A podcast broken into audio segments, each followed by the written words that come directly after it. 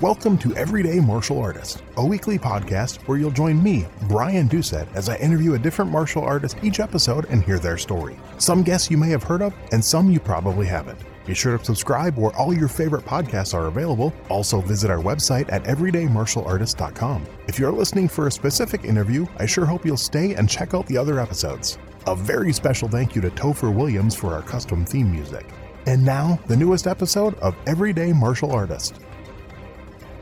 Everyday Martial Artist is brought to you by KOOnline.com for all your martial arts needs sparring and safety gear, rank belts, uniforms, weapons, patches, and more. Wholesale supplies made by martial artists for martial artists. Visit us today at ko-online.com.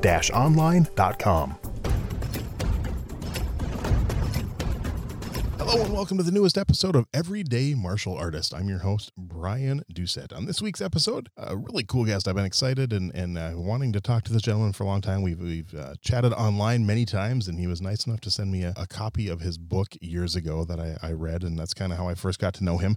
Uh, this gentleman uh, is a member of the American Kempo Hall of Fame, Masters Hall of Fame. He's an eighth degree black belt in American Kempo. But beyond that, he's written countless books and also very well known as uh, working in Hollywood and writing screenplays for movies and TV. Uh, so, very excited to have as a guest on the show today, Mr. Tom Bleecker. Welcome to the show, sir. Thank you for having me. Thank you for having me, and happy holidays. Oh, same to you. Yeah. So, for the obviously this episode won't air for maybe a couple months, but we're recording this over Christmas break. So, so well, yes. then happy holidays for Easter. There we. Hey, maybe. Hopefully, it won't take that long to get the show going, but we'll see. We'll see what happens. But uh, so, I obviously mentioned a few of your accolades there, but let's kind of go back to the beginning and just talk about where you got your start in martial arts. Now, was was Kenpo your first style? If I remember correctly, it was was it something to do with uh, you were getting bullied? What got me into into studying martial arts was fear. I was in high school. There was an older kid uh, who was a year ahead of me who had threatened because I was started seeing a girl that he wanted to have to be his girlfriend. And uh, he said to me before the summer, he said, every day, every time I see you this summer, I'm going to kick your rear end. He used another word. and he said, at the bowling alley, at a party, at the beach, he says, wherever I see you, I'm going to kick your rear end. And I stayed home. Back then, we had three months of summer, and I stayed home for the first two months of summer, just wouldn't leave the house. So I was afraid of this guy. He was bigger, he was stronger, he was, you know, all of that. And in the third month, I said to myself, you know, if you run from this guy, you're going to be running from people for the rest of your life. And you got to do something about this. And that's when I got the phone book. When I first began my Kempo in 1962, there were only a handful of schools in Los Angeles where I lived at the time. I was in high school. I was 16 years old, and uh, I opened a phone book. I didn't know anything about it. All I knew about really was I'd heard about judo and the judo chop, the infamous judo chop. And I said, I, I need to study some martial arts or some karate or judo or something. And I opened a phone book and I saw Ed Parker's karate school down in Los Angeles on Los Angeles Boulevard. And I drove down there and I that's where I started. But there was only Ed Parker, there was Jerry Packard, there was um, Nishiyama had a uh, had a Shotokan school, oh. and Bruce uh, Tegner up in Hollywood. I think that was pretty much it. There might have been one other. But there weren't there were there were only a few schools to start, and Ed Parker was one of them. And now I suppose in Los Angeles, there's probably hundreds, if not thousands, of martial arts schools to choose from.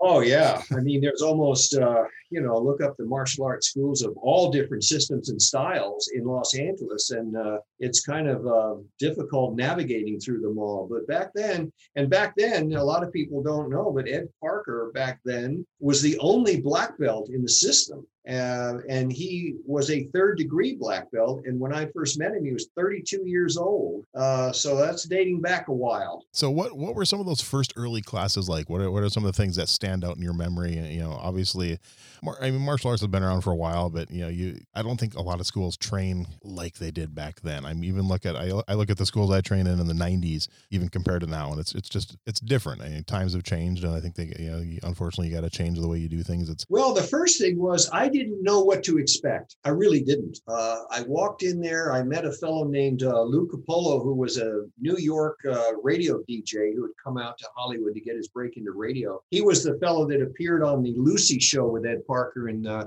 in the early 60s. I think it was in 62, probably around that time. Okay. But I didn't know what to expect. I walked in there, uh, I saw these strange, uh, you know, that looked like what everyone says uh, pajamas.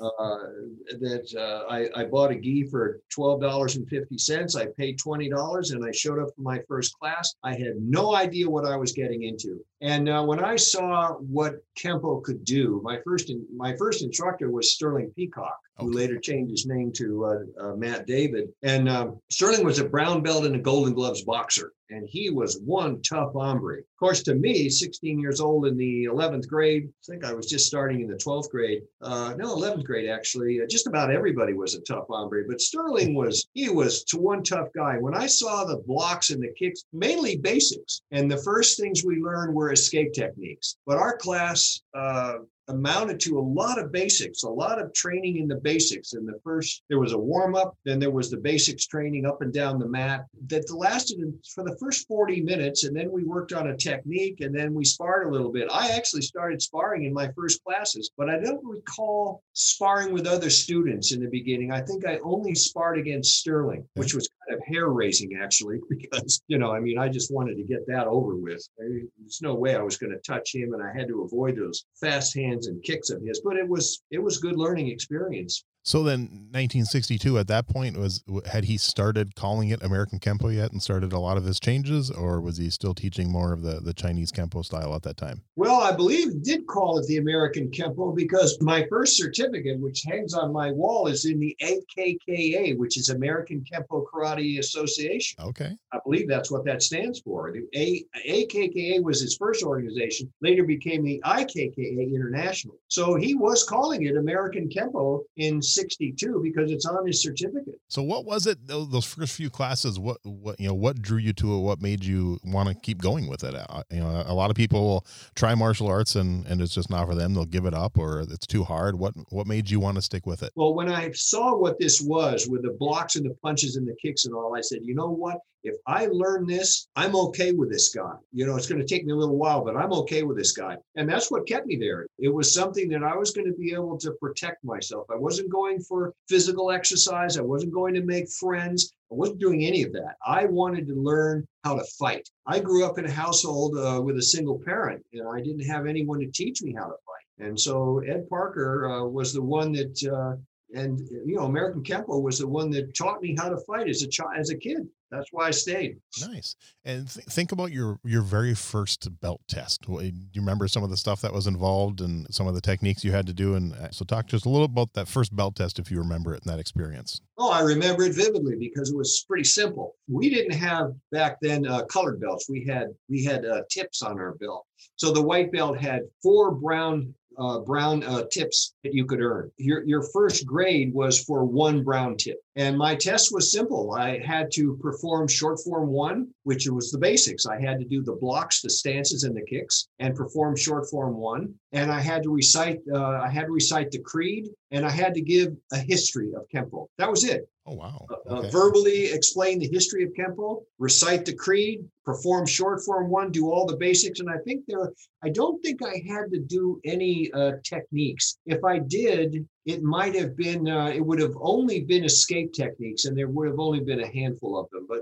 that was pretty much it. And I think I, um, I earned my first brown tip. Well, I know when I did because I got the, I have the, uh, I have this on my wall. It was in January of '63, so it took me about six months to get my first, a little under six months, probably four months, five months to get my first brown tip. Do you remember when he added in the the color belt to his style? I know that's Yeah, something that a lot a lot of styles didn't do at first either. And it, I think I think that a lot of that had to do with America and just needing something quicker. As a lot of the theories I've heard about it. Yeah, the uh, uh, the color belts came in with a franchising. Uh, the big franchising that, that came in in the early 70s, late 60s and early 70s, and uh, we they changed over. We changed over to the color belt system uh, with a franchising. That's how it came in. Uh, There was a package because uh, people who were coming into American Kempo with a franchising system, they bought a package. They bought the orange belt package, then they bought the purple belt. The, you know, they bought the the actual package, and it made more sense to have you know colored belts on the mats and packaging than it did to call it one tip package, two tip package, and to make it a standardized franchise that was going to be nationwide and then of course worldwide, which it actually became.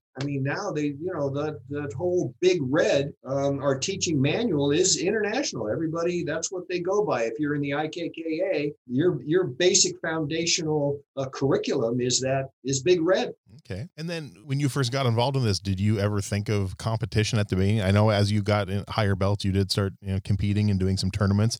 Was that something that you wanted to do initially, or I guess maybe I mean, would he let people compete at lower belts? Did you have to be a certain belt to go to a tournament back then? No, I didn't because there weren't any tournaments. Oh, okay. The first real tournament, I mean, there were around, they were around, but Ed Parker's students did not compete in tournaments until the internationals, to my knowledge. There may be somebody who could correct that. A person would be uh, Chuck Sullivan, who's my closest friend in American Kempo. Okay. Uh, the first, the first tournament he competed in was the internationals, along with me in 1964 in Long Beach. We did, however, have inter-school tournaments. We had uh, Chuck Norris's people came to our school, the West LA school, several times in 1963 and in 64 where we we actually competed uh, it wasn't a tournament no one awarded any trophies but we sparred our students sparred with their students that's the closest we came to sparring anyone outside of our school of course you could go to another school i suppose and spar with them and maybe some of our guys did, but there weren't any other Kempo. The only other school really was uh, Jerry Packard and Nishiyama,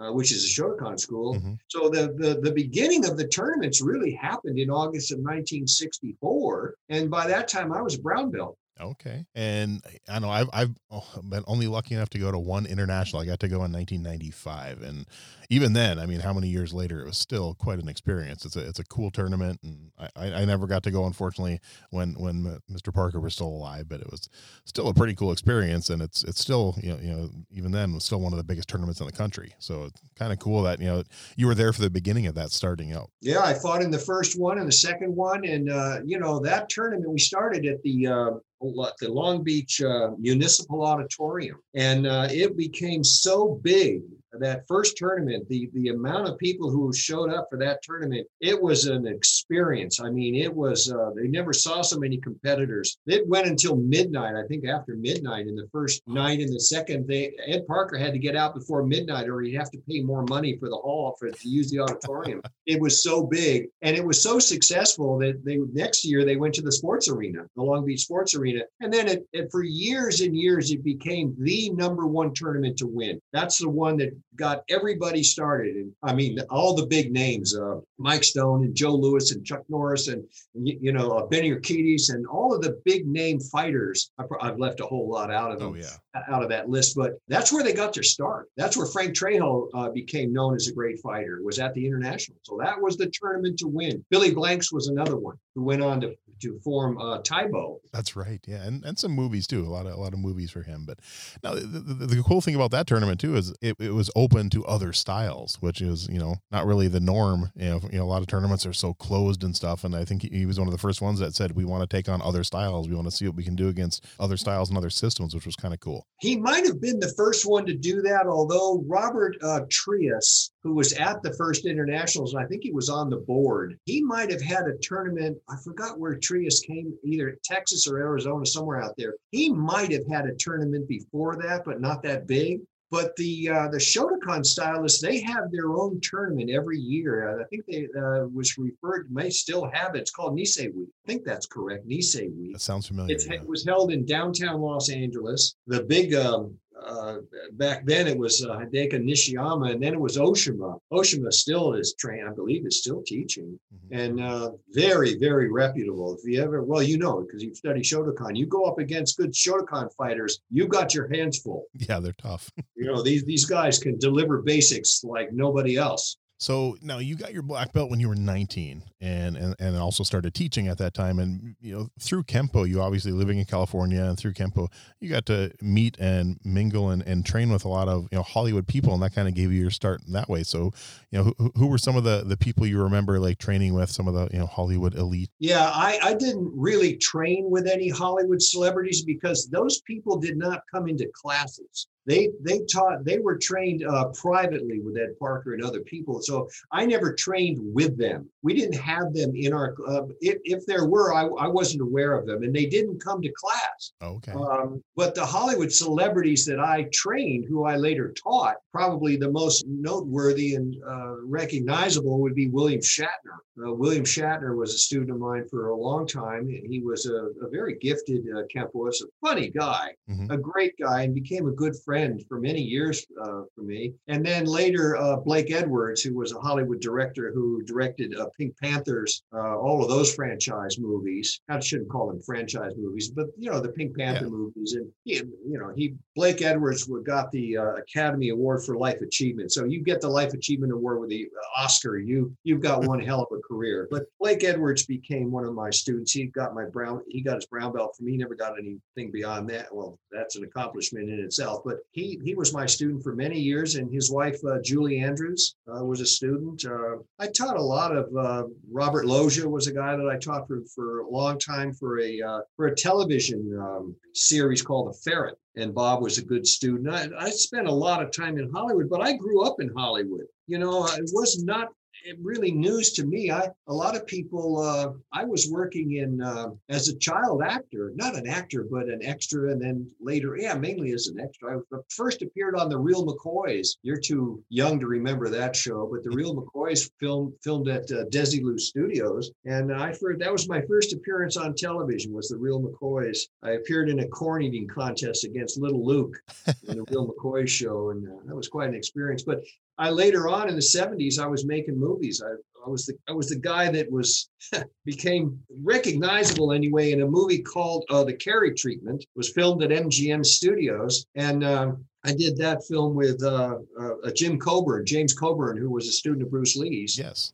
Okay. And uh, I was the hospital orderly that got chased all over the hospital by by the police uh, because I had marijuana on me and uh, so in the early 70s, the grass was a big deal. So after that movie broke, I'd be walking through Westwood Village and somebody's, hey, you're the you're the guy that got busted for pot, right? In that Boston hospital. And That's awesome. That, that that that scene is on YouTube, by the way. You go to my YouTube channel, that scene is on YouTube. I will have to check that out. That'll be that'd be hilarious to watch. So you you mentioned Bruce Lee. Obviously, you became pretty good friends with Bruce Lee eh, kind of early on in your Kempo career, didn't you? I did. He uh, Bruce started coming into school. The first time I met Bruce, he he came into the Santa Monica School, which at that time was yeah was the Santa Monica School. We called it Santa Monica before it was called the West LA School. And the first school was was um, the one by the freeway uh, the 405 freeway. And Bruce came in with a another student, uh, uh, was a student of his, James Lee, to see Ed Parker. And I didn't know who he was. I had no idea that these two guys showed up late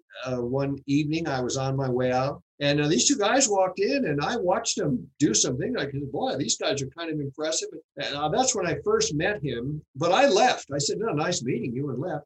The next time I saw him, where I could talk to him, was at the Internationals in '64, where he gave his uh, legendary um, a demonstration that really put him on the map in the martial arts world. When he stepped out in that in the Long Beach Municipal Auditorium and gave that demonstration, I guess it was maybe a 10-minute demonstration. Okay. After that, people knew the name Bruce Lee. And uh, then he started coming around, and I got to know him, and I started going over to his house. And you know, looking back, you know, I, I started wondering, you know, why did Bruce Lee have such an interest in me with all the people that he was around? A lot of big names. Uh, he was around Joe Lewis, all the big fighters, you know, he was around, he was training. Why would he bother with this kid in high school and all? Well, the reason why was because I knew a lot of people in uh, Hollywood I was at that time I was dating Diane Linkletter, and Ed Parker had appeared on the Ed, Art Linkletter show House Party, and I knew a lot of people in Hollywood, not for any other reason that I just grew up in Hollywood. I just knew my way around town, and I knew a lot of people in the business, and I think that was an attraction for him. He said, "This is a guy that can help me." Uh, I introduced him to to uh, Blake Edwards. He came up to Blake and Julie's house up in Coldwater Canyon and gave a demonstration out by the pool. That that was the af- the afternoon that he kicked me the length of a swimming pool, uh, holding an air shield, thank God, uh, an, an airbag. I'd never been kicked so hard in my life. I mean, this guy kicked me. I think I was airborne. I was running backwards, and I landed in a in a clump of wet ivy on my back. Wow. And I just remember the airbag went flying and I went flying. And the next thing I remember was Bruce looking over me and he said, Hey, are you all right, man? And I remember in my mind to this day thinking to myself, thank God I had that airbag because that kick, he would have broken every, he would have broken my, my, my sternum and my ribs. My whole chest would have been busted. It was that, it was like getting kicked by a horse. So he was as good as, as, as the rumors say. I mean, you know, now online, so many people know, oh, he wasn't this good. It was all movie stuff. But and then there's people who actually met him and trained with him that said, no, he was that good. And obviously, he had he had the he had the goods. I think. Well, I can I can attest to two definite things I knew about him. I sparred with him many times, and uh, and I didn't do very well. I didn't I, I didn't find myself to be uh, on an equal with him at all in sparring. But I don't know anybody who did that I know personally. But I can attest to his power and his speed. His power and his speed were phenomenal. Ed Parker said at the tribute and elsewhere, I think Ed Parker said that Bruce Lee was one in uh, one in two billion Wow. And he said, coming from a man like Ed Parker, that is one heck of a compliment. Yeah. I can share with you a story that in 1970, 71, I was doing a film at MGM Studios called Wild Rovers. It was a Western with William Holden and Ryan O'Neal. And Ryan O'Neal had a, uh, he, he was a boxer. He was an amateur boxer. I don't think he was golden gloves, but he was a skilled boxer and a big guy. Ryan O'Neal was six foot one, six two, 200 uh, and a scrapper. He was a real scrapping guy. Uh, he wasn't afraid of anybody. And he owned a boxer named Hedgemon Lewis at the time, who was an up and coming fighter. And uh, Ryan had heard about Bruce Lee from me and from Blake Edwards, who at that time Blake was directing Wild Rovers. And uh, we talked about. It. He said, "Yeah, yeah. What's it? Yeah, what he, he does kung fu? Yeah, I'm sure that's nice to know. He knows that's putting about." So I told Bruce, I said, "Why don't you stop by the soundstage some uh, one afternoon?" And he did. He came by, and suddenly Bruce Lee walked on the set and I introduced him to Ryan. I said, Ryan, this is Bruce Lee. And Ryan just towered over Bruce Lee. And uh, and Ryan said, "Oh yeah, you're the guy that does that kung fu stuff." And and Bruce just said, "Yeah, that's right." So he said, "Well, I'm a boxer, you know, and I this." And Brian was Ryan was trying to, you know, uh, build himself up a bit, which is Ryan would do. And and then Bruce did what he did to everybody, not everybody, but a lot of people. He did it to me, and I saw him do it to other people. He looked at Ryan and he said, "Try to hit me." And Ryan said, "Excuse me." He said, "Try to hit me." That's what he said. Try to hit me. He stood there, and Ryan said, "You want me to hit you?" He said, "Yeah, try to hit me." And uh, so Ryan danced around a little bit and threw a couple of punches, got nowhere. And then he got very frustrated and he started kind of going after a little bit more forcefully. And all of a sudden, Bruce Lee cut loose. And Bruce went after him. And about 10 seconds later, Ryan was bent over at the waist with his hands over his head, saying, Enough, I quit. It's up, stop. and uh, Bruce was all over him. I mean, he just, and then that was a wake up call for Ryan. He didn't, had not seen anything like that in boxing world at all. And then Bruce said, and that's the speed. Let me show you what we the power of the legs. And he gave him a, a, uh, a pad to hold. He said, hold this against your chest. And he kicked him into, Ryan slammed into a trailer. It was on the set, the soundstage so hard you could hear it, re- the sound reverberate through the soundstage. Blake Edwards later said that he thought Ryan's back trouble that he had for years started with that kick. Really? I don't know if that's true or not, but Ryan really got a uh, a real lesson that day at the soundstage. Of course, later on, Ryan and Bruce became friends, and I always knew they'd get along famously because they're kind of the same kind of guy. Mm-hmm. But Ryan, as a boxer, got a real education, a real schooling that day about about martial arts. And I think after that, he had a pretty good respect for the art. Nice. So another kind of controversial one that you spent a lot of time around Ed Parker and stuff. And, and one of his famous students was Elvis Presley. Did you ever get a chance to practice or see Elvis in person? Because that's, that's another one who a lot of people don't think deserved the ranks he got and don't think he was a truly a black belt and couldn't really do the technique. And did you ever get to witness that firsthand? I never did. Okay. Uh, I was not, he was, I think Elvis came around the Santa Monica School occasionally. And there are pictures of him uh, working out with uh, some of the fellows at the Santa Monica School. I think the photo the photo is pretty well known. If you don't have it, I can send it to you. And he used to come in there periodically and and uh, work out with these guys. I know my top black belt is Steve Walton, and Steve Walton has a photograph with Elvis. I know Jack Autry worked out a lot with Elvis down at the Santa Monica School. Jack is one of the one of Ed Parker's oldest black belts and one of the best. He's now married to Ed Parker's daughter Yvonne. Oh, okay. And uh, yeah, Jack's a real old timer. He's been around a, a, long, long time. And I know he worked out with with Elvis uh, at the Santa Monica School and a number of others, but Jack was probably one of the most noteworthy. Uh, Elvis Presley, I, I, never saw him work out. I've seen film of him. I can tell you what Dave Hebler has told me about him. Mm-hmm. Dave Hebler was one of the Memphis Mafia guys. Yep. He's written a couple of books on uh, on Elvis. Yeah, he's written one book called The Elvis Experience, written by Michael Miller with Dave. And Dave said essentially that Elvis may not have known all the forms and all of that, but he could take care of himself. He was a strong guy. He was a, a very highly coordinated guy. If you watched his uh, some of his uh, what he does in his concerts. He, he was no bumbling idiot. I mean, yeah. he, he was an athlete, and uh, but Dave said he could take care of himself, and he was a he was a gifted martial artist. Did he know the entire Kempo, you know, American Kempo uh, curriculum? Probably not. I can't attest that he didn't, but I would wager that he didn't. But there's a lot of guys walking around right now with high belts on that don't know the whole curriculum. True. That's not that's not news. So yeah, I think Elvis was very legitimate. And keep in mind that ranks of black belt after third degree in American Kempo are all based on service there there is no way. I often ask people. I said, "What what did you have to learn to go from fifth to sixth? Or what's the difference between a sixth and an eighth, or an eighth and a tenth? They can't tell me. Hmm. there is no physical knowledge that you learn. Okay. But there is service. Ed Parker said it's based in service, and I don't think there's anybody who helped spread American Kempo in service more than Elvis. I mean, I think his Hawaii concert. I think wasn't that a record breaker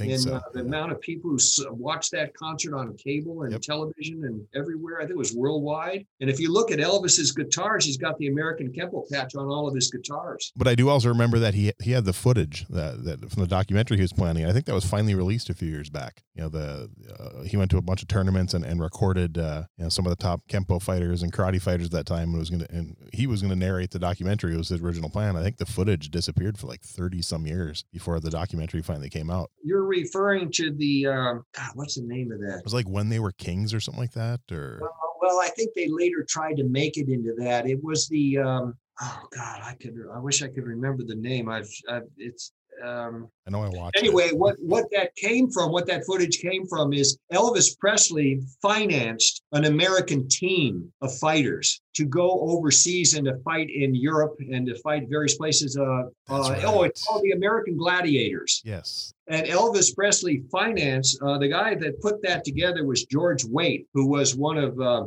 Ed Parker's first generation black belts, and a really a nice man too, and uh, a brilliant guy. And George had put together the, uh, I think it, something gladiator. Oh, the new gladiators. It's called the new gladiators. Okay, yeah. And he put together a team of fighters that uh, Benny Urquidez was on. A, there's a, a list uh, of guys that fought on that. I could get you the list. I can't remember. I think I have the DVD actually. I think I bought it when it came out when they released it. yeah, so. yeah. Uh, Tom Kelly is on that team. Uh, Benny Urquidez is on that team. Uh, anyway, it was a team, and Elvis financed that. I think he financed the film filming of the new Gladiators. Plus, he paid for the uniforms and the travel. And Ed Parker was uh, the coach of that team, I, I, believe, or one of the coaches, because yep. he travels with him. But yeah, Elvis was the financial backer of that. And uh, I don't know whatever happened, what, why that didn't, uh, why, why that got into a problem with why it wasn't immediately produced as a documentary, but there was some either legal is- issues or something. I yeah, I think it was who who owned the rights or whatever, and it was in limbo for a while. And yeah, politics like usual. Well, I guess that's true. I mean, he was filming people that he might not have had a release form from. Maybe that was the problem, you know?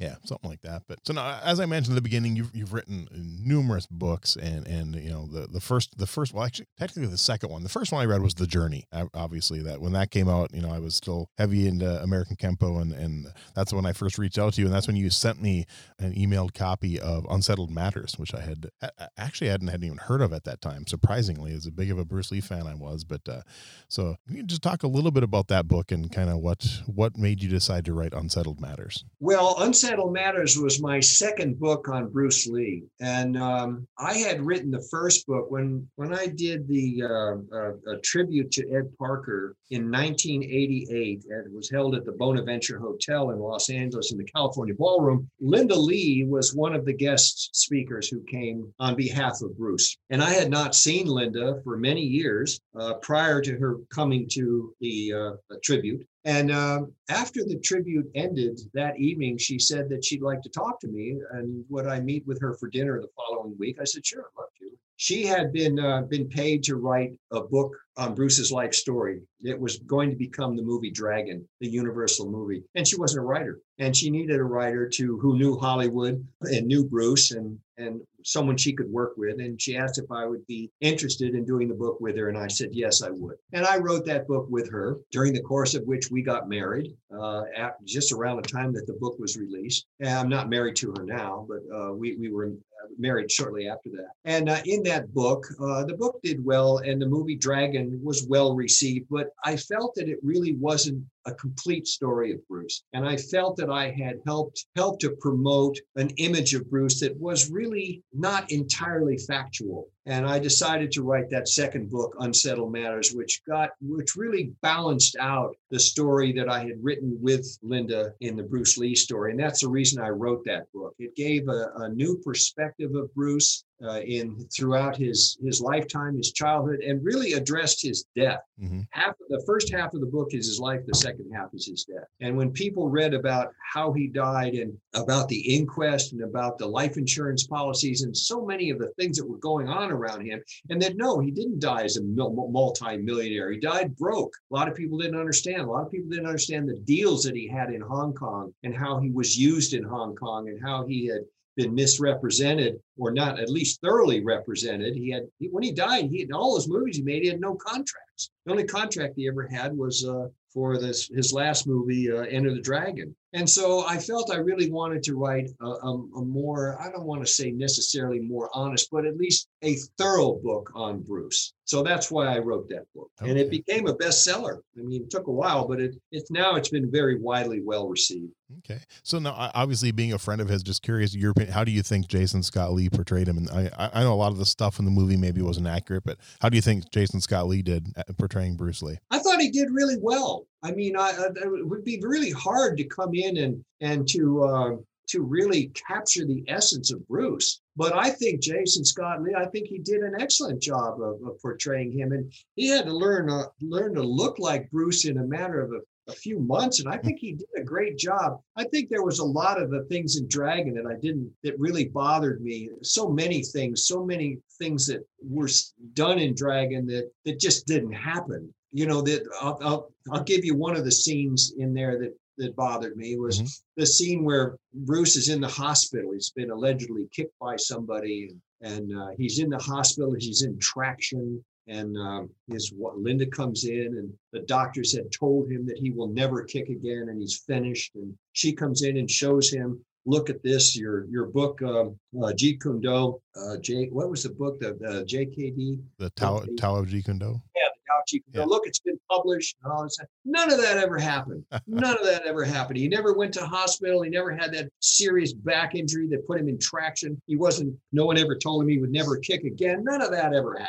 Well, then the book came out after he died, didn't it? Book came out after he died, and he didn't write that book. So I saw that and I said, you know, this is just this is beyond you know, when you're doing a, a, biography as a movie, there's a license where you can kind of stretch things here and there. But this was beyond the peril. This, this was a little too much as far as I was concerned. And, you know, in, in ironically, in the book, um, the Bruce Lee story that we did, there are pictures of him in the desert in India, and he's doing these flying sidekicks. Well, right around the time he was supposed to be in traction, having been told you'll never kick again, he's doing these flying sidekicks on the Indian desert. So it just, you know, there was a lot of that. But the movie itself, I guess it was good entertainment. Yeah, it was, it was entertaining. Thought, thought it was great entertainment, but factual, no. Uh, the sad part about that is like I'll see internet arguments about Bruce Lee on like Facebook groups and stuff, and people will basically quote stuff from that movie as fact. I'm like, that's your whole basis for fact is that movie?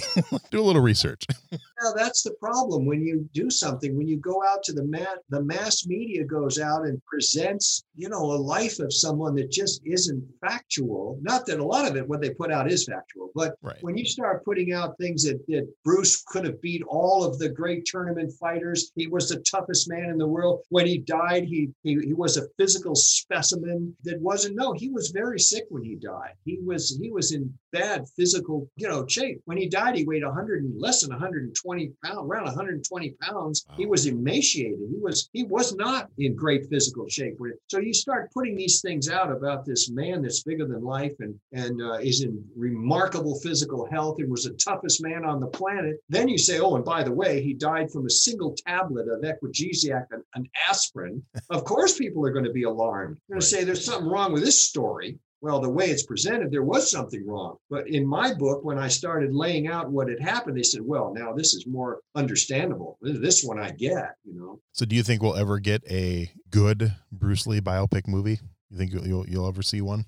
I, I hope so. You know, one thing that comment that's been repeatedly made about unsettled matters is a lot of my readers have said, "Thank you for giving us an image of Bruce Lee that they can identify with. It's a human being that there's that you can be compassionate about and can understand and feel empathy for. You know, when I was writing some of the scenes and uh, some of the chapters in Unsettled Matters, I got choked up and my uh, my my eyes filled with tears because I realized the amount of pain that Bruce went through, the suffering that he endured, both physically and mentally and emotionally, to become the man he became. The price that he paid the you know this man worked out harder than any martial artist ever in the history of martial arts or boxer i've never known any boxer that worked out well maybe ali did maybe i don't know. There may have been some boxers that worked out that hard but i know martial artists that i know. I mean he what he paid to become the martial artist and the film legend he did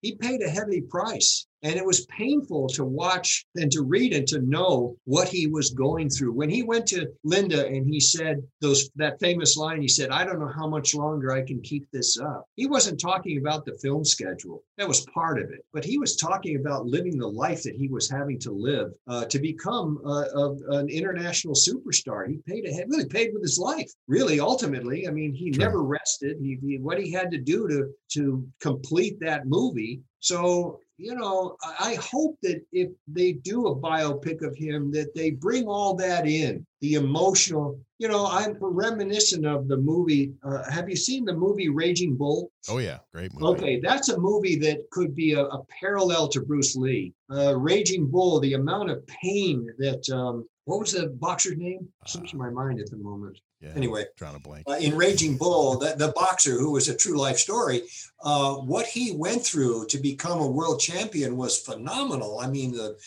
uh, he paid a heavy price, you know, to become the world heavyweight boxer. The, the, was he a heavyweight boxer, middleweight? Middleweight, yeah. I think it was yeah, it was middleweight, and it was the same with Bruce. I mean, he he paid a heavy price. And uh, when when I was writing about that, I I got I really came to really be a saddened, to, to really feel tremendous compassion of his spirit and what he was willing to do, you know, what he was willing to give to become the man that he did as a martial artist and a screen star. It was very heartwarming, but also very um, very hard to uh, to grasp as a human being. And I hope that somebody brings that out in a biopic, not just to say he was a great fighter and a great martial artist and a great teacher and a great all this and a philosopher, but to look at the man himself inside, his spirit, to what he was willing to achieve a goal that he believed in. Uh, it was a tremendous story there, and I hope somebody someday tells that story. I understand they're doing a, um, a documentary on him now. Okay. Another one. Uh, and I hope that brings that out. I had talked with the producers of that documentary and I had a similar difficulty with the producers of this one that I did with um, with the ones that were doing autopsy is that they wanted a lot of my documentation of my book and i just can't let a lot of that out because a lot of it was done in, under a confidentiality agreement and i can't just name names and give interview tapes to people that I legally bound and ethically too, as a biographer, that I just can't give out this information. I said, I'll allow you to listen to some of it, but I can't give you their voice. I can give you a capsule of kind of what I was said, some of it. So, anyway, uh, but I know that they're doing a documentary that wants to tell a full picture of Bruce's life story, and they they have a good heart. Okay. Uh, the person doing it has a, a, good heart, and they they really want to hold uh, Bruce to the highest esteem, and I'm sure they will. But they want to tell the story that I tried to tell in uh, in my book on settlement. In fact, that's why they called me. They had read my book and said they wanted me to come in and be a big part of the documentary, and and I, I decided I just couldn't do it from uh, for the reasons I just told you. Okay, so then uh, obviously you you've definitely made a name for yourself writing about martial arts. Like I said, the first book I, I learned about you was the journey, the Kempo one, but some of the other ones I'm interested about. Some of the other um, biographies you did. Now, uh, did you seek those out, or did they seek you? I know some of the ones that uh, jumped to mind are the um, Grandmaster Byong Yu, Taekwondo Grandmaster, the Donnie Williams book. I mean, are those ones that you wanted to do, or were you approached to do them? Let me go back for a minute to the journey because you originally asked me, brought that up, you yeah. brought it in. Let, let me mention about the journey. When Ed Parker died in uh, 1990, there was uh, our, our Kempo community became fractured. No one had anticipated him dying at the age that he did. And a lot of people went out and formed their own organizations and all that. And basically, 10 years down the road, I felt that if a book were written that had featured the top you know 24 martial artists in american kempo that this would help bring our community back together. And it did just that. It was a very successful book that that uh, debuted at bally's hotel in las vegas. And and that weekend of the debut of the journey book was really one that all of us who were there will never forget and since then, there have been two more journey books that have been written over the past uh, 20 years that are now the Journey uh, trilogy, the, the Journey, the International Journey, and then Journey Book Three, which features the new up and coming, uh, highly established new generation of, of Kempo greats that are on the horizon. So that series of books has been very successful, and I think we'll, will has been a great add to the Kempo community. Now, wasn't there a fourth one that you didn't have anything to do with? Was that something that you, were you involved with at all? There was a, a female, I can't remember her name. Yeah, there, there was a book. I forgot her name at the moment. There was a book that was done that was uh, basically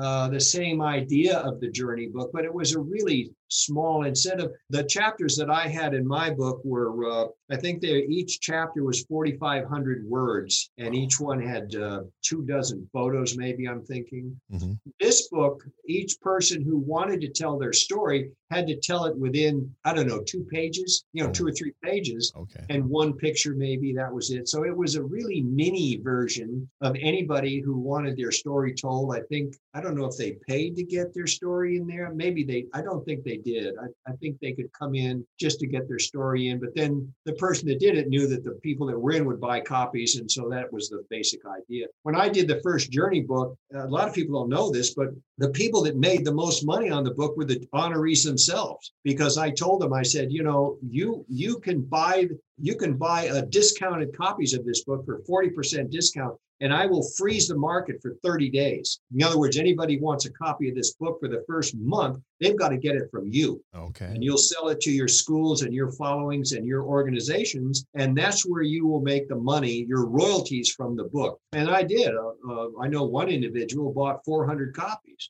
Wow. And um, and others, there were a great number of them, uh, a fair number of them, made more money than my publishing company made and, uh, which is was the idea I wanted in the beginning. I wanted these people to make uh, you know um, some money for their time, and because it was their you know being who they are, many of them are still teaching that, that made the the book work. They were the you know the legacy of American Kempo or a, a major part of it. So uh, that's that, that's the way. And I'm sure that that fourth journey book did the same thing. That the people could buy books maybe at a discount and then resell them, something like. That. Back to my other question then about the, the some of the other biographies you've done on other martial artists. Were those, like I said, were those you know your ideas or were you approached to do it? And what, what kind of led to some of those? They were all they were all different. Uh, the Byong Yu is uh, you know a very gifted martial art who was known as the um, as the uh, killer Korean. He was known on the tournament circuit as as the killer Korean. And he became very very successful man in a lot of different areas. He worked he taught a lot of celebrities. He had his own studio believe it or not at cbs studios. The head of cbs studios gave him a whole wing of, of near the parking lot uh, that became his dojo and uh, he's very well known Byong Yu. And he came to me and asked me if I would write his um, his life story. I can't remember how we. Oh, I remember how it happened. He had gone to Joe Hyams first to do the book, and Joe was writing a book for uh, Norris at that time. He was writing uh, Norris's, I think, the third book Joe had done for Chuck Norris, okay. and he just couldn't do it. And Byong said, "Is there anybody you could recommend?" And Joe said, "There's only one," and he referred him to me that's how I got writing the book for Byong Yu. And it was written for Hay House uh, Publications. Hay House at that time owned the self help industry, may still. Very highly successful uh, publication company, but I had to be approved by Hay House, and uh, so I submitted some of my books to them, and they read some of my writing, and they they approved me, and uh, I wrote the book with Byong. It's a good book. It's a good book. It's done very well. Byong now is well into his 80s, isn't he? Yeah, he's got to be up there. Yeah very gifted martial art. If there's a guy that ever worked out as hard as Bruce got close to in the martial arts, Byong Yu. Oh, okay, good to know. He would do a thousand kicks a day. He was even uh, in after he was well into his seventies. He was giving uh, demonstration. Well, I went to a demonstration with him. It was held at CBS Studios. One of his uh, top students is uh, was the head of Warner Brothers. Uh, Alan Horn was the head of Warner Brothers for years. Uh, one of uh, Byong Yu's uh, students, black belts. he's taught a lot of them anyway, he did this uh, this physical demonstration at CBS Studios. It was quite impressive. And then what about the the Donnie Williams book? That that one I, I, I didn't know about that one. I just found that one on your website when we started talking about this. So that's another one I'm going to be ordering to read. That looks like a really good book. It is, and it's been well received. Donnie Donnie Williams was a was a guy that was very successful. Uh, he was very involved in the BKF and um, he fought in the tournaments for many years. He was known as the clown of the tournaments. He would he would show up in a Bentley or a Rolls Royce in a big flowing cape and these and these incredible wardrobe that he come flying in there with, and he was quite a spectacle. But he was also a good fighter, and uh, he at that time was a devout racist. I mean, a, a, admittedly hated white people, hated white men. And that's the reason why he, he claimed that he did so well in fighting in the tournaments because he just, it fueled the racism and the hatred he had towards whites and he'd just go after them. Wow. And he, he was a good fighter, but he was all fueled by racism. And then one one time at the internationals, uh, he he had entered the tournament when he was out of shape, and some white man had goaded him. He was uh, Donnie was there as a judge, and some white guy came over to him and started bad mouthing him because of he made a call against the guy's kid as a judge, and the guy said, "Oh, you're nothing but a has been. You're just all wiped out. You're a nobody. You're nothing." You know. And, and Donnie said, "Oh, really?" So he entered the tournament. He, he went over to one of his friends. He says, "Give me your gi. You, you know, I need a belt. Give me a black belt." give me a black. And he entered the tournament only to beat this guy. He said, I'm just going to go in there and I'm going to beat the daylights out of it. I'm going to teach this guy a lesson. And he entered the tournament. It's, it's in the book. He went into the tournament, he entered it. And by the time he got in the finals, it was these two guys that made the finals. But he knew that he couldn't beat him. He just knew it. He'd watch this guy fight. He said, he said, I'm not going to be able to beat this guy. And he went in the Long Beach in the long the third floor of the Long Beach Sports Arena, and he went in the men's room and he got on his knees in in one of the stalls. He was in the men's room by himself and he prayed to God and he said, "You help me beat this guy, and I will serve you for the rest of my days." And he went out there and he miraculously beat the guy. And from that moment forward, he parked God. He said, Well, thanks, God. It's been great. And he went on his own and he started making movies, started doing all that. And then during an interview one time, somebody said, So after he told the story, he said, So what have you done about serving God? And that got him. That got him. He realized he had done nothing. Wow. From that moment, he left the business as an actor. He stopped all that and he became a preacher. He became a minister. He became a pastor. I think he calls himself a pastor. I don't think he says he's a, a preacher. He's a pastor. And he's the head of the family church. And um, I was so moved by his story when I heard it because I interviewed him. He was one of the Journey honorees in the original Journey book. When he told me the story of what had happened to him and how he had come to God, I said, you know, this guy, his story really needs to be told. And um, and because of that book and the telling of that story in that book, I got a call shortly after the book came out from Pat Robertson from the 700 Club and said, Can you put me in touch with Donnie Williams? He want him on my show. And he got on the Pat Robertson show, the 700 Club. And following that, he got on the biggest show at that time, uh, TBN Broadcasting, uh, Trinity Broadcasting Network, TBN.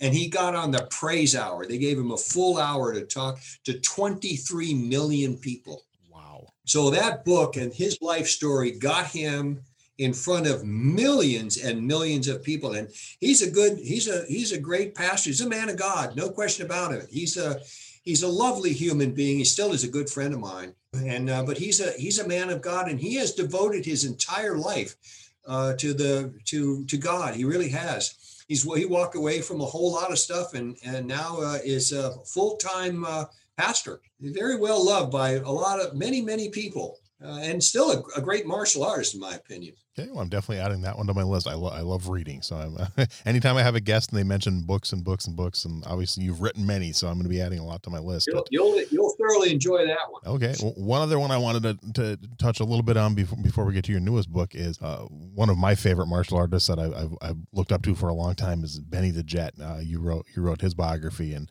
uh, I know you've known him for a long time too, and kind of talk about that one just a little bit.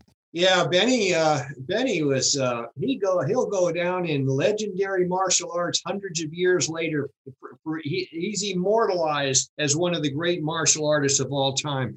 I, of course, known who didn't know Benny Urquidez from the internationals and his kickboxing record, and he was just a legendary. The Jet Center and everything else. He was a he was a household word in martial arts. And I was at a um, function one night. Uh, it was a dinner function uh, in uh, it was uh, maybe I want to say two, three hundred people there for dinner. And uh, I was standing before the dinner, before this whole thing started up, and I was sitting, it was like a cocktail hour, but there were no, no cocktails really, just people uh, standing around talking. And suddenly there was this silence that came over the whole room. I mean, somebody turned the volume down in that room by 90%. And it got my attention. I said, What what happened? Did somebody what happened in here that suddenly people stopped talking? And I looked up to I looked away from the person I was talking to, and I saw that everyone was looking towards the entrance. And I looked over, and there was Benny. Benny Urquidez had walked into that room, and it was a big room. It was like a it was a big room. It was a banquet room, but it was big. He had walked into that room by himself, and he was looking around for somebody, or looking around for his table or something, or maybe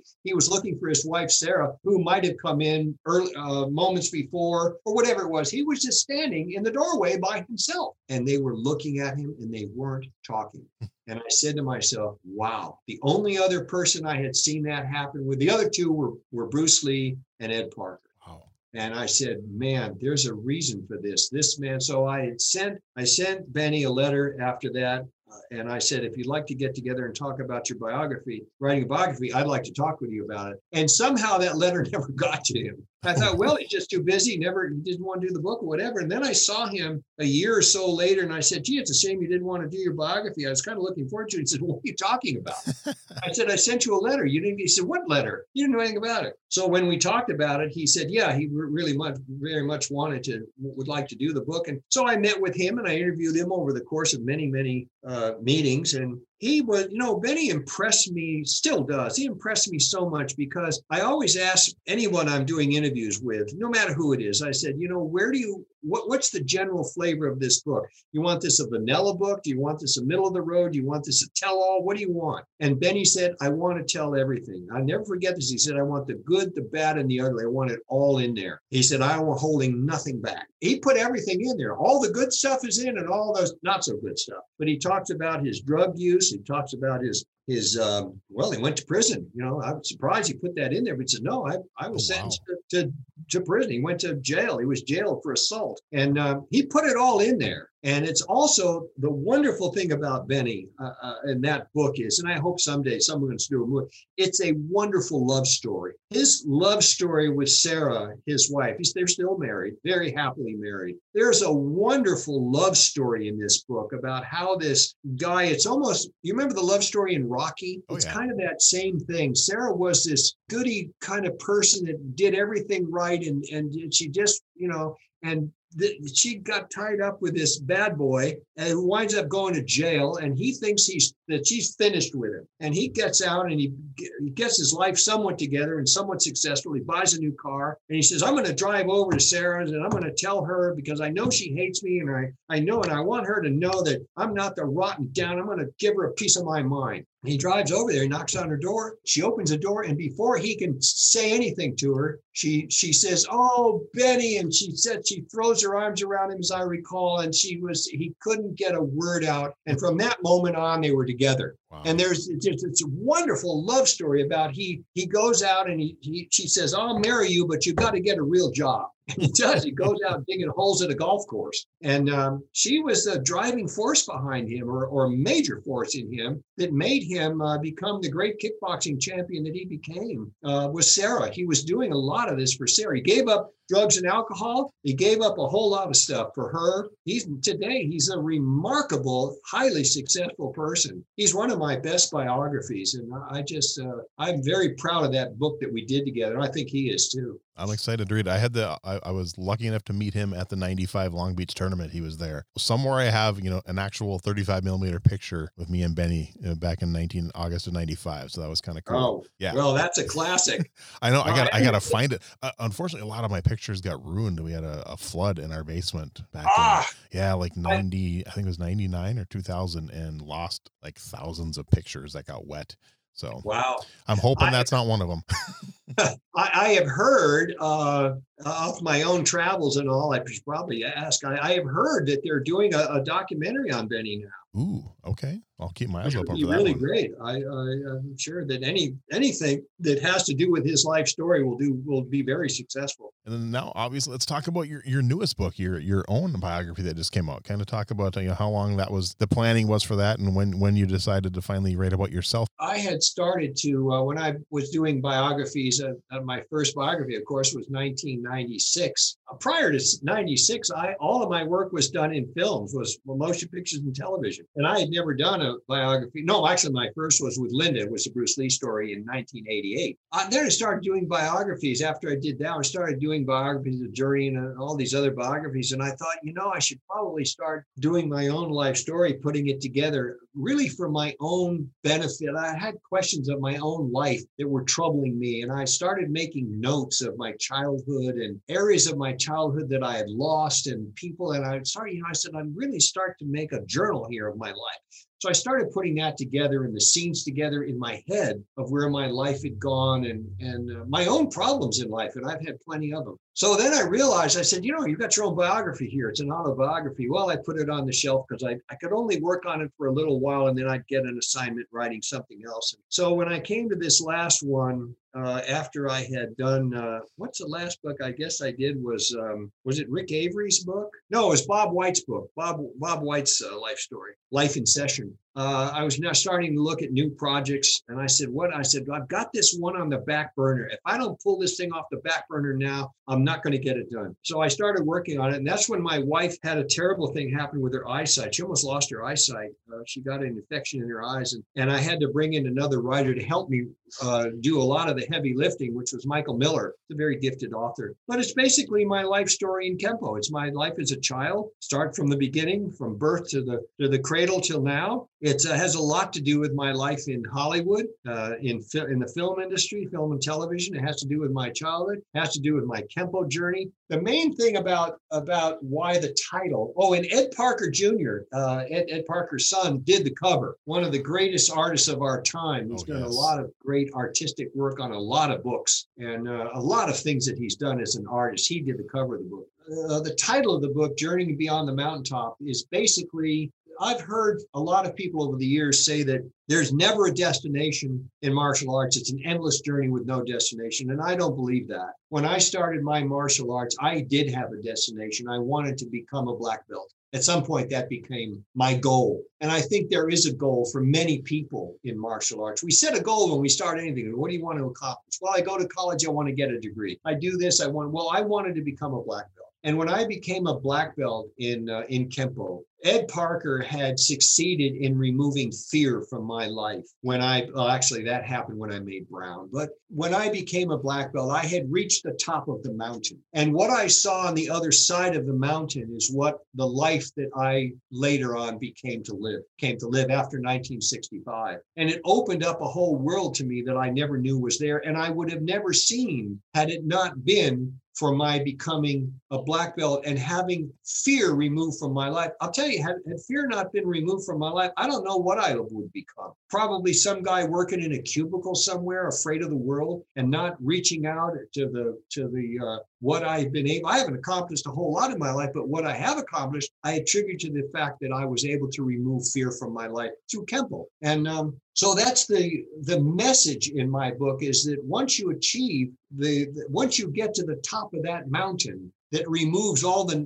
the the the main negative hurdles in your life there's a whole world that opens up for you there that you can then as i did journey to the other side of the mountain where you can't see the other side of the mountain until you get to the top Right. And so that's why the the um, that, that's why the title is what it is. And it's basically my story of how I climbed that mountain and what became after I reached the top and what happened when I journeyed down the other side of the mountain. I love the title, and I think my I think my copy is supposed to, according to Amazon, I think my copy is supposed to be here on Saturday. So oh, good. Oh, yeah, oh, good. yeah, I'm excited. I'm excited to. I, I, well, I sent I sent you that brief video from the Legacy Award, yep. and watch that. You got a, a general overview of the book. So. Yeah, correct. So now just kind of a, a, few a few last questions just to kind of wrap things up here and stuff and, and maybe some fun things. But first of all, obviously you've been martial arts for a very long time. Is there any like specific philosophy or maybe a, a quote or two that really stand out that you've kind of held true to yourself all these years? Maybe a quote from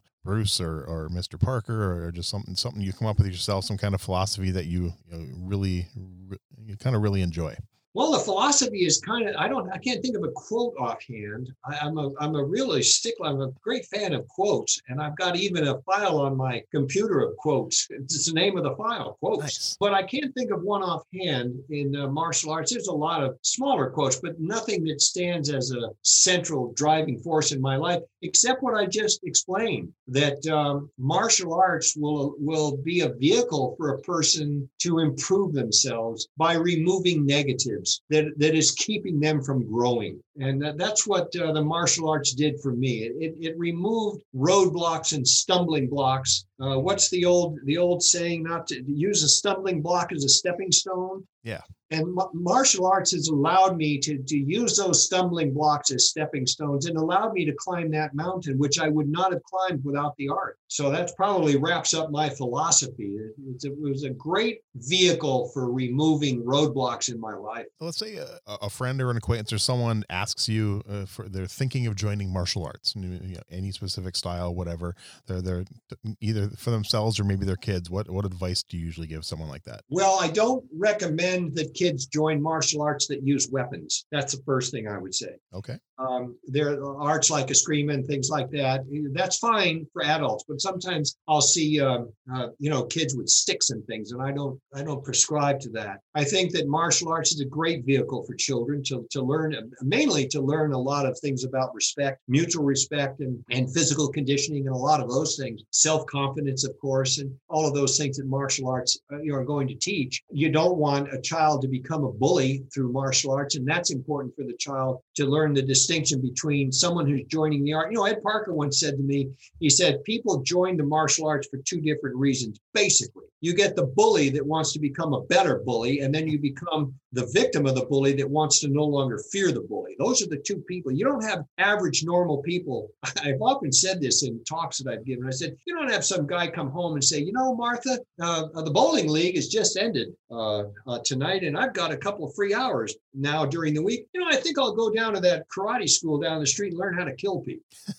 this isn't something that a guy that's leaving a bowling league comes up with. Right. There's a driving something that drives us into martial arts. With children, it's usually the parent that is bringing the child. Sometimes it's a child that's seen karate and says, "Oh, I want to learn that," or then another kid is like. But a lot of times, it's the parent. When I had my own school, I used to have mothers come in with their child and said, I want you to teach my child discipline. I want you to discipline to my child and teach him. I said, wait a minute. That's not something I can guarantee you here. That's something you have to do in the school and the counselors and the church and the Boy Scouts and all that. I'm teaching self defense here. As a sideline, your child's going to learn some respect, but I'm not going to become the bad disciplinarian. That's not what I do. And um, so a lot of times parents are bringing the, the, the, the child who's having problems, they bring them to karate. Sometimes it works, but for the most part, I think kids kids come in to learn physical, you know, uh, you know, the physical aspect of the basics of martial arts. Okay. You, you asked me about what martial arts I would advise. I would advise going to martial arts that's going to teach you good basics, good, solid, strong basics. How to kick, how to punch, how to maneuver your footwork, how to stand, you know, how to block, how, you know, learn basic because that's what's going to, that's what's going to save your life in self-defense. So this next question, this one I'm kind of excited to hear your answer. Being an author yourself and, and you've written so many great books, do you have a favorite martial arts book yourself that you've read? Oh, gee. well, I, I, would say that uh, my, my favorite martial arts book, it's a short book, but my favorite martial arts book is Zen in the Martial Arts. Joe Hyams. Yep. Joe Hyams. Joe was a, was a very close friend of mine. Uh, I, I knew Joe for many, many years, and Joe was a remarkable human being, uh, a mentor of mine in writing, and um, and a, and a good friend, and a very uh, accomplished martial artist. And uh, his, I understand from his his wife Lisa, and I have no reason to to, to say this is wrong, but that Zen and the martial arts is the highest selling martial arts book in the history of martial arts every year. Really? And I think they're probably true. And, and the reason why is because Joe touched on a book and wrote a book that crossed over. Anybody in any style can read that book and, and gain from it. They cannot gain from the journey book so much unless they're in Kempo. And, and I thought that Kempo would have a great crossover readership, but it didn't. It stuck to Kempo. But Joe's book had a wonderful crossover. People in JKD read it, and Shotokan read it, and Kempo read it, and Aikido read it, and Bong Soo Han's people. It had a great crossover readership. And that's why it sells so many copies every year. Beautifully written book. And uh, as I said, Joe is one of the, the all time great, wonderful human beings I've ever known. I think you're the fourth or fifth guest that has mentioned that book. So it's, it's, it's, it's one of my top favorites too. So yeah, I'm not surprised. I'm not surprised. Uh, yeah, a beautiful book. Final kind of fun two part question to, to wrap things up here. Do you have, uh, whether it's just a guilty pleasure or whatever, but favorite martial arts TV show and or favorite martial arts movie? I don't have a TV show as a favorite. Okay. Uh, I do have um, my my favorite martial arts movie is Enter the Dragon. I think it's the best martial arts movie that was ever made. Uh, as you recall from my book Unsettled Matters, a lot of people don't know this, but I asked them. I say, "What do you think made that movie? You think it was a script?" they say, "Well, no." I said, "What What's the story of that movie?" They say, "Well, it had something to do with the tournament, didn't it?" I said, "Yeah, it did." Hmm. uh, who was in that? Well, uh, uh, there was well, there was that guy. That, they can't tell me that, but they one thing they remember above everything else is Bruce Lee's action scenes. Yep. You know how much of that movie is Bruce Lee's action scenes? How much? 11 minutes. Seriously? 11 minutes of that movie. If you took a stopwatch and ran that movie and started at any time Bruce is uh, up and running, 11 minutes of that movie made that movie the greatest martial arts box office movie of all time. Wow. And it's all based on Bruce Lee's athletic martial arts performance, not his acting, his martial arts performance. Because his acting scenes, he only had what, half a dozen? Yeah. He didn't act in that movie. It wasn't any acting at all. But his 11 minutes of martial arts, you know, performance made that movie the biggest box office smash of all time. I'm going to preface this by saying that prior to martial arts, movies mm-hmm. because th- th- there were movies that came out before his that I didn't think, you know, Hong Kong's been putting out those movies for a long time. Right. I used to go as a this is in my book. When I first started martial arts, they didn't have martial arts movies, but they had samurai movies. Ah, and okay. Toshiro Mifune had movies like Sanjuro and Yojimbo, and those movies that I got hooked on uh, Toshiro Mifune's samurai movies. And we used to go to the Toho La Brea Theater and sit there and watch those samurai films. And if you want to watch great action martial arts, watch Mifune's Yojimbo and Sanjuro. See if you can find a DVD or find them somewhere on the internet. You want to see great action with a sword. It's and a great character. That's all subtitles. Yeah, is is Mifune's samurai films, and I was watching those in the early '60s. That those were the first great martial arts movies ever made. And then, of course, uh, after that came uh, Bruce Lee, and then from there we've had them. They come they come in waves, right? True, that is true. I actually own Yojimbo. I bought that years ago uh, online. Well, and you know, I I I love that whole character. I had it down where I could, you know, when he's walking away and and he shrugs his his right shoulder, he rolls his right shoulder over mm-hmm. to get to get his gi up. I had that down. I had, and I love the character. He would always sleep before a big fight. He would always eat. I mean, he, his whole character to me that whole um, roaming samurai whole thing that he had that that uh, he was a he was a sword for hire kind of guy, but he also had a heart where he would help out the the the underdog. I just love the whole character of that guy. I need to rewatch that. So, so one last thing I just thought of, you know, being a Kempo guy, what what were your thoughts on on Perfect Weapon? You know, did they do you think they portrayed Kempo well on screen? I do. I, I, think that they did an excellent job of that. I think Jeff Speakman uh, did a, a, marvelous job, and I think that uh, a lot of the choreography that they had came from uh, uh Jeff Speakman and Ed Parker, and I think I think maybe Brian Hawkins maybe had something to do with some other people that were on that set. I know Lou Voiler worked on that set, some of Brian's guys, because Brian Hawkins and Jeff Speakman were very good friends. Mm-hmm. I think they, as I recall, they went into a limousine business for a while together, driving a bunch of limousines for Hollywood. Yeah, I think it was they did a great job on that on that uh, film. Yeah, marvelous film. Yeah, I still that's that that was my first experience seeing American Kempo uh, when I decided I need to learn this art. And you know, I had, I had heard about it and read about it in Black Belt and seen stuff about Ed Parker and Larry Tatum and everything, but uh, that was my first time actually seeing it. Obviously, didn't have YouTube back then, so when that movie came out, I was like, "Oh, that's really cool. I need to." Yeah, and it, and it opened up the door for uh, Jeff to make a, a number of, of, of, of, movies that followed. He he had a long string of movies after that. I wish Jeff would get back into acting. He's a he's a uh, he's a gifted, multi-talented individual. Yeah, uh, I, I, agree, but I, unfortunately, I don't think he ever had. You know, Perfect Weapon was the most successful, and the other ones were didn't do as well. I mean, a lot of them were straight to video, but he, he was. I mean, so was it Street Knight? I think was the next one, and there were some other ones, but yeah, they were know, they were decent movies. Unfortunately, that's the way it is. You know, when when a when a new guy comes to the film screen to the to the screen, You've never seen him before.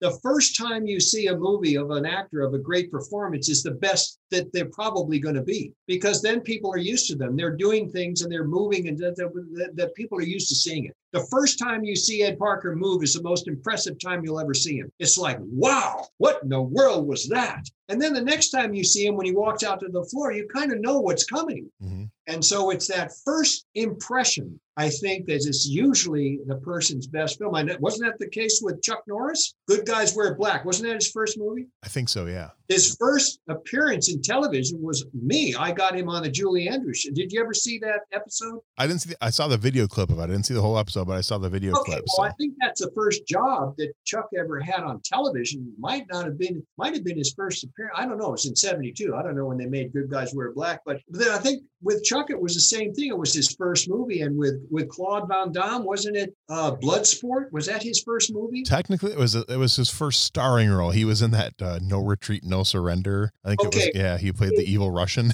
did did anything ever surpass Bloodsport? I'm sure. Yeah, I think so. I mean, as far as like diehard martial arts fans, probably not. But I mean, he did stuff like Timecop and Death Warrant and Hard. Okay. You know, he had he had a few that I think did well on the box office.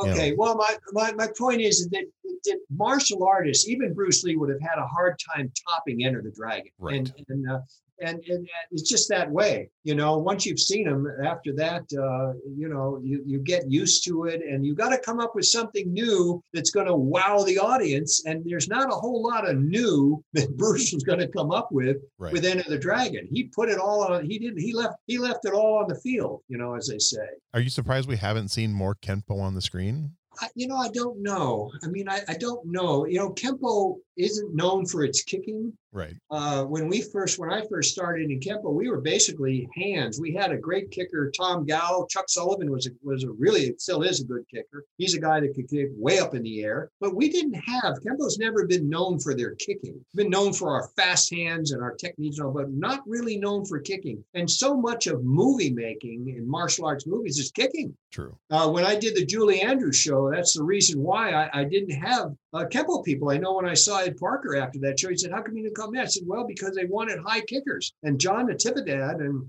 Chuck Norris, John Natividad had won the internationals, and John Natividad was a guy who could get up in the air and do those spinning back kicks, and that's what they wanted. They wanted to see a lot of those high kicks, and and um, you know, and I realized, uh, you know, I, I, couldn't come up with a Kempo guy that could do. Oh, I did actually. I called Chuck Sullivan. I said, "Hey, would you be willing to?" He said, "I can't." He had a job and he couldn't leave his job. But I think that's why we haven't seen so, as much Kempo. It's because we, we're so much hands, and with Kempo, with a martial arts movie, you need a lot of kicking. That makes sense. Now, now that you mentioned, I think the after American Kempo, the or, I mean, after Perfect Weapon, the last, you know, the first one after that, I remember seeing just a lot of hand technique was probably like the the Bourne Identity with Matt Damon. You know, they had some yeah. really, really, good hand technique in there, but and then since then there like hasn't really been a lot. Other, I suppose, like you know the Ip Man movies, there was you know a lot of hand stuff in that with Wing Chun, but makes sense though.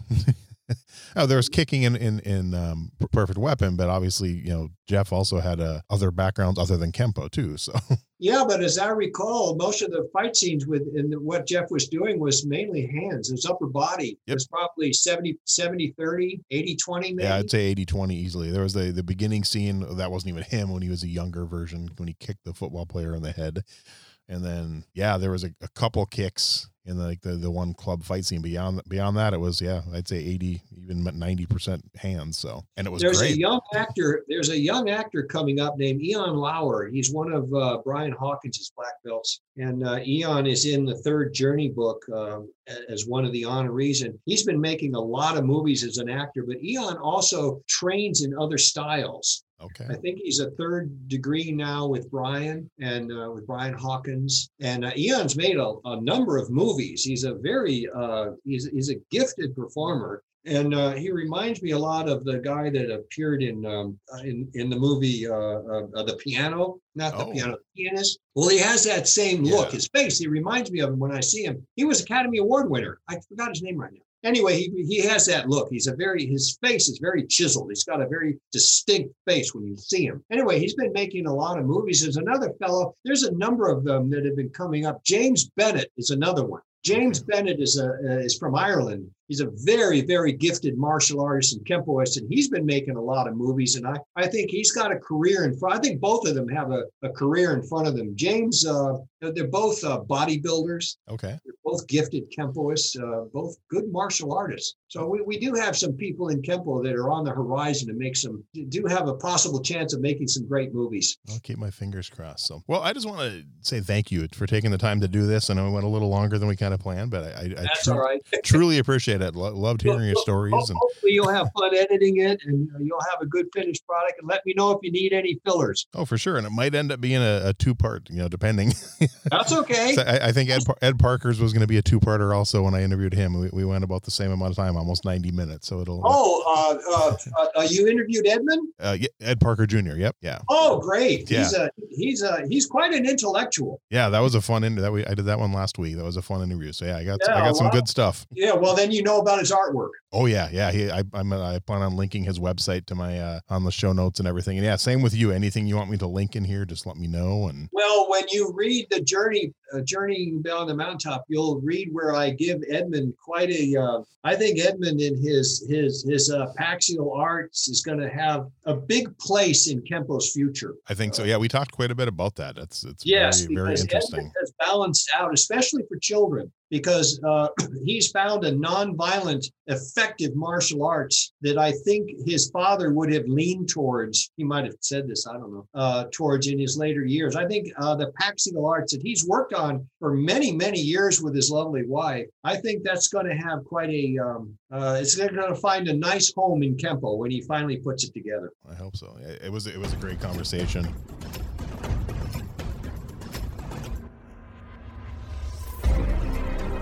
Thanks for listening to Everyday Martial Artist. We hope you will join us every week for a brand new episode with a different martial artist telling their story. If you enjoy the show, be sure to leave us a review. Also, be sure to check out our website at everydaymartialartist.com. There you can find all of our episodes and contact us to suggest guests and ask questions. Again, thanks for listening to Everyday Martial Artist, and we'll see you next week.